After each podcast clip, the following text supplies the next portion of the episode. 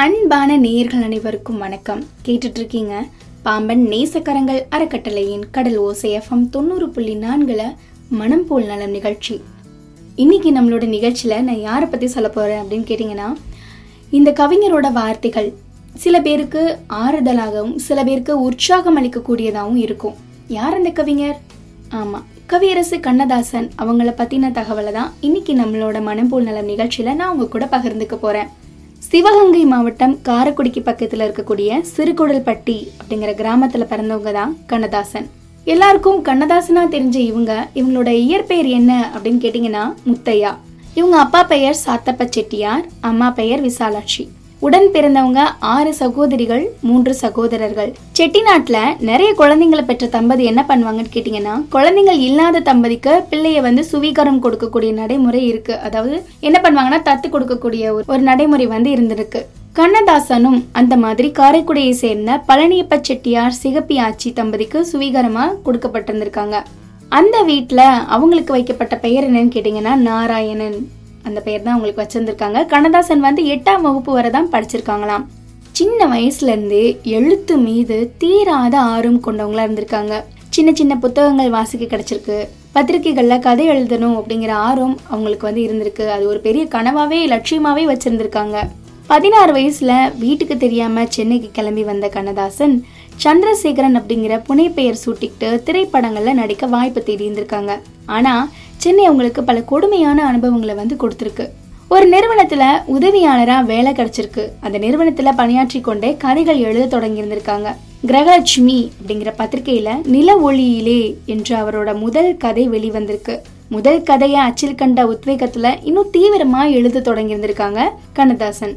ஒரு நண்பரோட பரிந்துரையோட புதுக்கோட்டையில இருந்து வெளிவந்த திருமகள் அப்படிங்கிற பத்திரிகையில ப்ரூஃப் திருத்துனரா வேலை கிடைச்சிருக்கு. நேர்காணல்ல பத்திரிக்கையோட அதிபர் உங்க பெயர் என்ன? அப்படின்னு கேட்டிருக்காங்க. அப்ப அந்த நொடியில அவங்கள அவங்களோட பெயரை என்னவா சொல்லியிருக்காங்க அப்படின்னு கேட்டீங்கன்னா கண்ணதாசன் அப்படின்னு பதில் சொல்லியிருக்காங்க. முத்தையா கண்ணதாசனா மாறினது அந்த தருணத்துல தான். கண்ணதாசன் திறமையால ஒரு நாள் இதழுக்கு தலையங்கம் எழுத சொல்லியிருக்காங்க. இந்திய தேசிய ராணுவம் பத்தி கண்ணதாசன் எழுதிய தலையங்கம் பத்திரிகை அதிபரையே ரொம்ப கவர்ந்திருக்கு. உடனே பத்திரிகையோட ஆசிரியரா பணியமர்த்தப்பட்டிருக்காங்க கண்ணதாசன். அப்ப அவங்களுக்கு வயசு எத்தனை தெரியுமா? பதினேழு. அதுக்கப்புறமா திரை ஒளி சண்டமாருதம் தென்றல் தென்றல் திரை இந்த மாதிரியான பத்திரிகைகள்ல வேலை பார்த்திருக்காங்க. கண்ணதாசன் என்ற பத்திரிகையை அவரே நடத்தியிருக்காங்க. அனைத்து பத்திரிகைகள்லையும் அவரோட கவிதைகள் கதைகள் கட்டுரைகள் நாடகங்கள் வெளிவந்திருக்கு. கவிதைகள் மூலமா அடையாளம் கிடைத்த பிறகு திரைப்படங்களுக்கு பாடல் எழுதணும் அப்படிங்கிற எண்ணம் கண்ணதாசனுக்கு ஏற்பட்டிருக்கு. ஸ்டார்டிங் அவங்க வந்து நடிக்கணும் அப்படிங்கிற ஒரு எண்ணத்தில் வந்திருக்காங்க. ஆனால் காலப்போக்கில் படங்களுக்கு பாடல்கள் வந்து எழுதி கொடுக்கணுங்கிற எண்ணம் வந்திருக்கு. சண்டமாரதம் பத்திரிகை நிறுத்தப்பட்டதுக்கு அப்புறமா மாடர்ன் தியேட்டர்ஸ் கதை இலாகாவில் கண்ணதாசன் சேர்க்கப்பட்டிருக்காங்க. கதை இலாகா சந்திப்புகளில் கருணாநிதி அவங்களோட நட்பு கிடைச்சிருக்கு. அதுக்கப்புறமா பத்திரிகை பணிகள் எல்லாம் விட்டுட்டு முழு மூச்சாவே திரைப்படங்களுக்கு பாடல் எழுத வாய்ப்பு தேடியிருக்காங்க. ஜூபிட்டர் நிறுவன தயாரிப்பில் தான் இயக்கிய கல்வனின் காதலி படத்துல பாடல் எழுத வாய்ப்பு கொடுத்திருக்காங்க கே. ராம்நாத் அவங்க. இந்த பாடல் தான் கண்ணதாசன் அவங்களுடைய முதல் பாடல். அதுக்கப்புறமா அடுத்த முப்பது வருஷம் திரைத்துறையை முற்று முழுதா ஆளுமை செஞ்சவங்க தான் கண்ணதாசன். கதை வசனம் தயாரிப்புன்னு சகல துறைகள்லையுமே இயங்கி இருந்திருக்காங்க இசையமைப்பாளர்கள் எல்லாமே தங்களோட இசையில கண்ணதாசன் அவங்களோட பாடல் இடம் பெறுவதை பெருமையா கருதியிருக்காங்க. கண்ணதாசன் அவங்களுக்கு வந்து மூன்று மனைவியரான் பதினஞ்சு பிள்ளைகள் இருக்காங்களாம். கண்ணதாசன் எழுதிய பெரும்பாலான பாடல்கள் வந்து அவங்களோட அனுபவத்துல விளைஞ்சவையா இருக்கும்.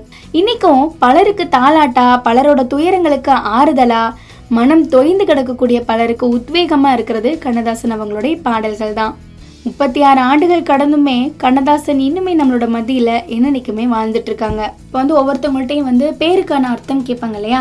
அந்த மாதிரி கண்ணதாசன் அவங்க கிட்ட போய் கண்ணதாசன் அப்படிங்கிற பெயருக்கு என்ன அர்த்தம் அப்படின்னு கேட்டப்ப கண்ணதாசன் என்றால் கண்ணனுக்கு தாசன் என்று அர்த்தம் அல்ல அழகான கண்களை பற்றி வர்ணிப்பதிலும் வர்ணிக்கப்பட்டதை படப்பதிலும் ஆசை அதிகம். அதனால் இந்த பெயரை வைத்துக்கொண்டேன் அப்படின்னு அவங்க சொல்லியிருக்காங்க.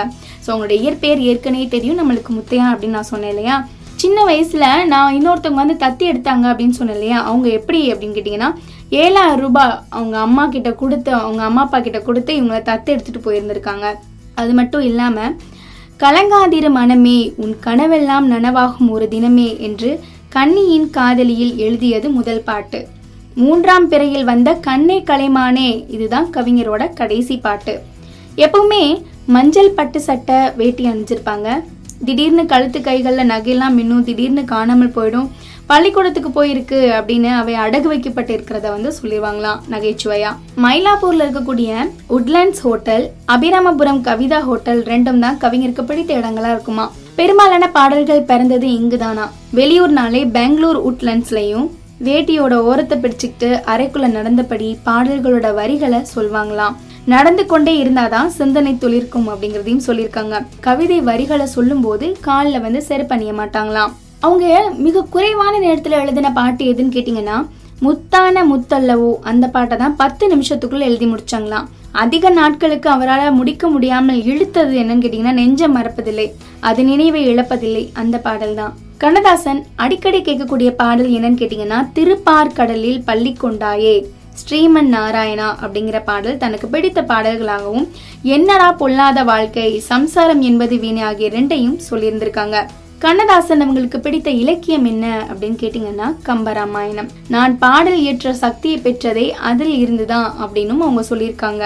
அது மட்டும் இல்லாம காமராஜர் இருக்காங்க இல்லையா அவங்களோட வாழ்க்கை வரலாற்றை திரைப்படமா எடுக்க விரும்பி இருந்திருக்காங்க சில காட்சிகளையும் எடுத்தாங்க ஆனா அது முற்று பெறவே இல்லையா ஆரம்ப காலத்துல வேலை எதுவுமே கிடைக்காததுனால தான் சந்திரமோகன் அப்படிங்கிற பெயர் மாத்திக்கிட்டு சினிமாவில் நடிக்கிறதுக்கு வாய்ப்பு கேட்டுட்டு இருந்திருக்காங்க. அதுக்கப்புறமா பராசக்தி ரத்த திலகம் கருப்பு பணம் சூரியகாந்தி இந்த மாதிரியான படங்கள்ல நடிச்சும் இருக்காங்க. சூரியகாந்தி திரைப்படத்துல கூட பரமசிவன் கழுத்தில் இருந்து பாம்பு கேட்டது. அந்த பாடல்ல நீங்க அவங்கள பார்த்துருப்பீங்க. இவரோட வாழ்க்கையில சில ந நிறைய நகைச்சுவையான மூமெண்ட்ஸ் எல்லாம் இருக்கு. அதுல ஒன்றுன்னு கேட்டிங்கன்னா கண்ணதாசன் இறந்துட்டாங்க அப்படின்னு இவங்களே நிறைய பேருக்கு ஃபோன் போட்டு வதந்தியை கிளப்பி வீடு தேடி பலரும் அழுது கூடினதுக்கு அப்புறமா அவங்களுக்கு முன்னாடிலாம் தோன்றி சிரிச்ச சம்பவம்லாம் நடந்திருக்கான். அவங்க முன்னாடி வந்துட்டு நான் இன்னும் சாகலை அப்படின்லாம் சொல்லி வந்து சிரிப்பு காட்டியிருந்திருக்காங்க. அது மட்டும் இல்லாமல் உங்களோட புத்தகங்கள் எல்லாமே படிக்கிற ஒருத்தவங்களுக்கு நீங்கள் என்ன புத்திமதி சொல்வீங்க அப்படின்னு கேட்டதுக்கு அவங்க சொல்கிற பதில் என்ன தெரியுமா? புத்தகங்களை பின்பற்றுங்க. அதான் அதோட ஆசிரியரை தயவு செஞ்சு பின்பற்றிடாதீங்க அப்படிங்கிற மாதிரி சொல்லியிருக்காங்க. தன்னுடைய பலவீனங்களை வெளிப்படையா ஒப்புக்கொண்டு சுய வரலாறு எழுதினவங்க தான் கண்ணதாசன் அவங்க வனவாசம் மனவாசம் ரெண்டும் ஒருவன் எப்படி வாழக்கூடாது என்பதற்கான உதாரணங்கள் அப்படிங்கிறதுக்காக தான் அதையும் சொல்லியிருப்பாங்க. கண்ணதாசன் அவங்க ஒரு வாக்குமூலம் கொடுத்துருக்காங்க. என்னன்னா பிர்லாவை போல சம்பாதித்து ஊதாரியை போல செலவழித்து பல நேரங்களில் பிச்சைக்காரனை போல ஏங்கி நிற்கும் வாழ்க்கை தான் என்னுடையது அப்படிங்கிறது தான் அவங்க அளித்த வாக்குமூலம். அவங்க வழக்கமா படுத்து தூங்கக்கூடிய கருங்காலி மரத்துல செய்யப்பட்ட கட்டிலோட தான் தன்னை எரிக்கணும் அப்படின்னு கண்ணதாசன் கடைசி விருப்பமா சொல்லியிருக்காங்க. அச்சம் என்பது மடமையடா. சரவண பொய்கையில் நீராடி மலர்ந்தும் மலராத போனால் போகட்டும் போடா கொடி அசைந்ததும் உன்னை சொல்லி குற்றமில்லை. கடவுள் மனிதனாக பிறக்க வேண்டும். எங்கிருந்தாலும் வாழ்க. அதோ அந்த பறவை போல வாழ வேண்டும். சட்டி சுட்டதடா கை விட்டதடாகிய பத்து பாடல்களும் தமிழ் வாழும் காலம் முழுவதும் இருக்கும் காவியங்கள் அப்படின்னு கூட சொல்லலாம். தான் இறந்து போறதுக்கு பதினோரு ஆண்டுகளுக்கு முன்னாடியே தனக்கு தானே இரங்கற்பா எழுதி வச்சுக்கிட்டாங்க. அதோட கடைசி வரி இப்படி முடியும். ஏற்றிய செந்தியே நீ எரிவதிலும் அவன் பாட்டை எழுந்து பாடு. ஏற்றிய செந்தியே நீ எரிவதிலும் அவன் பாட்டை எழுந்து பாடு. இதுதான் அவங்க அவங்களுக்கு எழுதின இரங்கற்பால கடைசியாக எழுதின வரிகள். ஸோ அந்த வரிகளை தான் இப்போ நான் உங்ககிட்ட சொன்னேன். கம்பரோட செய்யுள்ளையும் பாரதியாரோட பாடல்களில் மிகுந்த ஈடுபாடும் கொண்டவர் தான் கண்ணதாசன். பாரதியாரை மானசீக குருவாக ஏற்றுக்கொண்டவங்க. இவங்க நாலாயிரத்துக்கும் மேற்பட்ட கவிதைகளையும் ஐயாயிரத்துக்கும் மேற்பட்ட திரைப்பட பாடல்களையும் எழுதியிருக்காங்க. அது மட்டும் இல்லாமல் நவீனங்கள் கட்டுரைகளையும் எழுதியிருக்காங்க. தமிழக அரசோட அரசவை கவிஞராகவும் இருந்திருக்காங்க. சாகித்ய அகாடமி விருதையும் வாங்கியிருந்திருக்காங்க. கண்ணதாசன் அவங்க உடல்நிலை காரணமா வந்து ஆயிரத்தி தொள்ளாயிரத்தி எண்பத்தி ஒன்னாம் ஆண்டு ஜூலை மாதம் இருபத்தி நான்காம் தேதி சிகாகோ மருத்துவமனையில் அனுமதிக்கப்பட்டு அக்டோபர் பதினேழு சனிக்கிழமை இறந்து போனாங்களாம். அக்டோபர் இருபதுல அமெரிக்காலேருந்து அவங்களுடைய உடல் சென்னைக்கு கொண்டு வரப்பட்டு லட்சக்கணக்கான மக்களோட இறுதி அஞ்சலிக்கு பிறகு அரசு மரியாதையோட அக்டோபர் இருபத்தி ரெண்டுல அவங்கள வந்து அடக்கம் பண்ணியிருக்காங்க. தமிழ்நாடு அரசு கண்ணதாசன் அவங்களோட நினைவை போற்றும் வகையில் சிவகங்கை மாவட்டம் காரக்குடியில் கவியரசு கண்ணதாசன் மணிமண்டபம் வந்து அமைச்சிருக்காங்க. இங்கே கவியரசு கண்ணதாசன் அவங்களோட மார்பளவு சிலை அமைக்கப்பட்டு அரங்கம் ஒன்றும் இருக்கான் இங்கே ரெண்டாயிரத்தி நானூறு நூல்களோட ஒரு நூலகமும் இயங்கி வருதான் கவியரசு கண்ணதாசன் அவர்களோட வாழ்க்கை வரலாறு தொடர்பான புகைப்படங்கள் கண்காட்சியாக வைக்கப்பட்டிருக்கான் அவங்க எழுதின கவிதைகளில் சில இதை சொல்கிறேன் அனுபவமே கடவுள். சக்தி ஒரு பாதியாய். குடும்பம் பெண் வாழ்க கோப்பையில் என் குடியிருப்பு. பிறப்பின் வருவது யாதென கேட்டேன். கவியரங்க கவிதை சம்சாரம் இனிது வாழ்க. சமநோக்கு கவிதை சக்தி ஒரு பாதியாய் சிவனும் ஒரு பாதியாய். நதியில் விளையாடி கொடியில் தலை சீவி. உள்ளத்தில் நல்ல உள்ளம் உறங்காதென்பது மனிதன் என்பவன் தெய்வமாகலாம். காக்கை குருவியைப் போல். கண்ணதாசனுக்கு கண்ணதாசன் பதில் மனிதனில் ஒன்றுபட்டு சேர்ந்திருப்பீர். இந்த மாதிரி நிறையவே அவங்க எழுதியிருக்காங்க. முடிஞ்ச அளவு நீங்க வந்து கண்ணதாசன் அவங்களுடைய புத்தகங்கள் வந்து படிக்க முடிஞ்சுன்னா படிங்க. பறவையை கண்டான் விமானம் படைத்தான். பறவையை கண்டான் விமானம் படைத்தான். பாயும் மீன்களின் படகினை கண்டான். எதிரொலி எதனை கண்டான்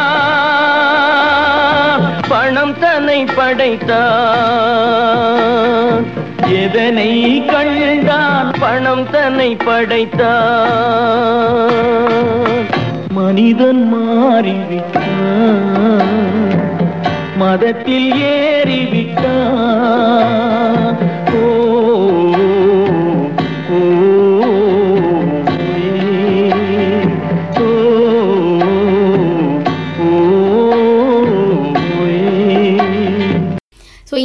நம்மளோட நிகழ்ச்சியில் கண்ணதாசன் அவங்களோட வாழ்க்கை வரலாறை கேட்டு தெரிஞ்சிருப்பீங்க.